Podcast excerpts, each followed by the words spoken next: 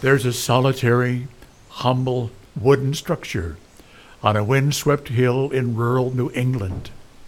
To open the door is to engage our minds, our hearts, and our imaginations. In this place, preachers and professors, past and present, come alive as they walk the aisle, ascend the pulpit stairs, and teach. From theology, from history, and from the Word of God. Welcome to the Saybrook Meeting House, an audio production of Saybrook Ministries.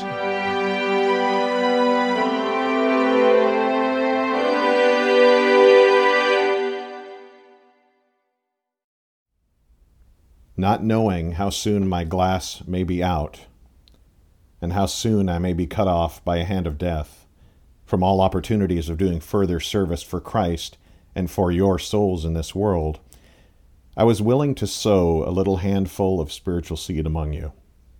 That so, when I put off this earthly tabernacle, my love to you, and that dear remembrance of you, which I have in my soul, may strongly engage your minds and spirits to make this book your companion, and under all external or internal changes, to make use of this heavenly salve, which I hope will, by the blessing of the Lord, be as effectual for the healing of all your wounds, as their looking up to the brazen serpent was effectual to heal theirs that were bit and stung with fiery serpents.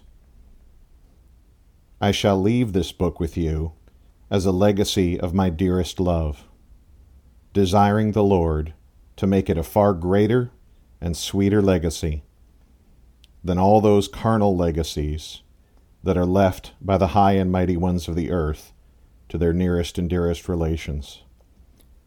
Beloved, I would not have affection carry my pen too much beyond my intention Therefore, only give me leave to signify my desires for you, and my desires to you, and I shall draw to a close.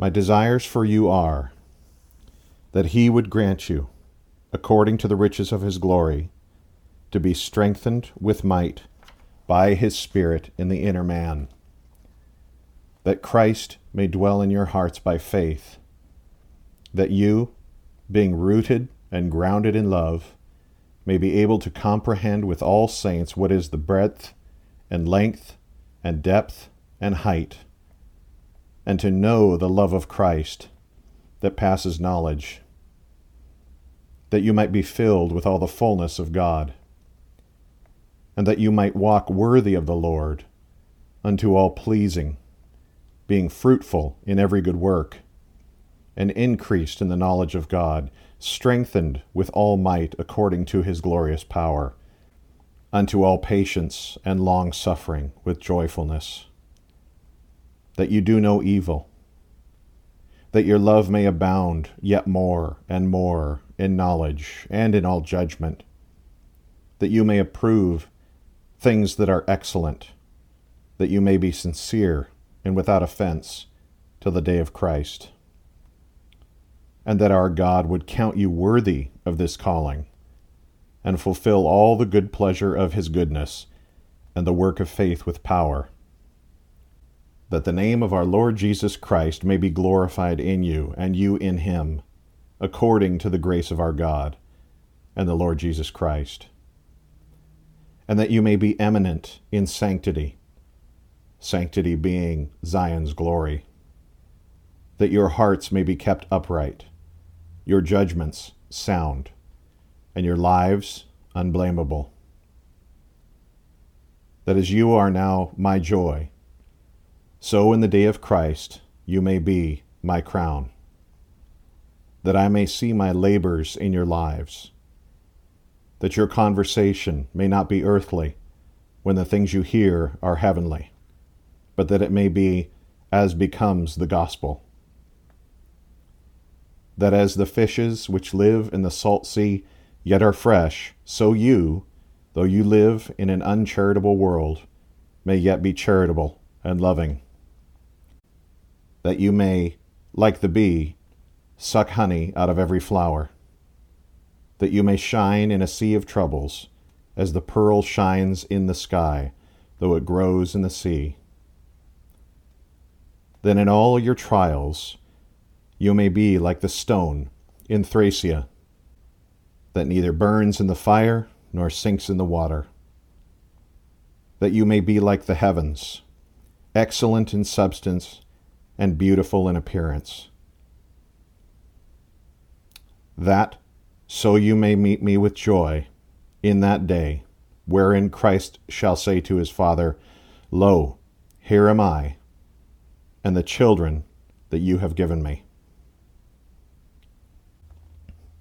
My desires to you are that you would make it your business to study Christ, His Word, your own hearts, Satan's plots, and eternity more than ever. That you would endeavor more to be inwardly sincere than outwardly glorious, to live than to have a name to live, that you would labor with all your might to be thankful under mercies, and faithful in your places, and humble under divine appearances, and fruitful under precious ordinances that as your means and mercies are greater than others, so your account before God may not prove worse than others.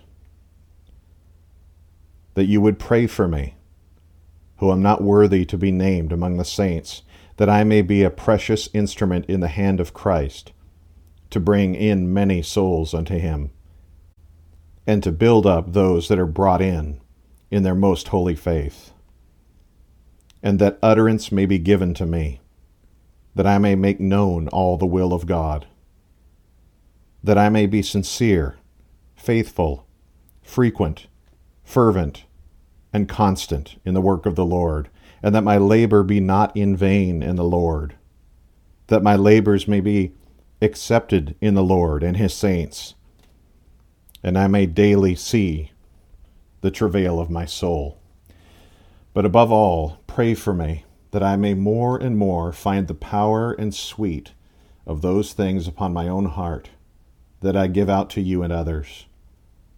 That my soul be so visited with strength from on high, that I may live up fully and constantly to those truths that I hold forth to the world, and that I may be both in life and doctrine a burning and a shining light so that when the Lord Jesus shall appear, I may receive a crown of glory which he shall give to me in that day, and not only to me, but to all that love his appearance.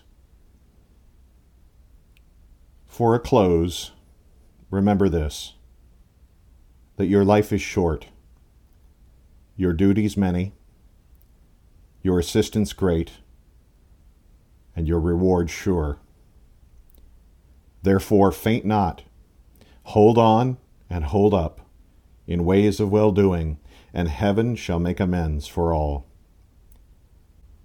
I shall now take leave of you, when my heart has by my hand subscribed that I am your loving pastor under Christ, according to all pastoral affections and engagement in our dearest Lord.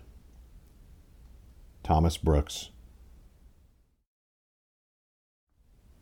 from the dedication to his precious remedies against Satan's devices. First published in 1652. Thank you for joining us this week at the Saybrook Meeting House. We hope you've been blessed by today's podcast. Saybrook Ministries' mission is to provide didactic and devotional content from the Christian faith delivered to the saints, recovered and refined by the Protestant Reformation. Be sure to visit saybrookministries.org for continually updated Christian content designed to inspire and invigorate our imagination and intellect. Join us next week for another journey to the Saybrook Meeting House. Until then, may God bless you.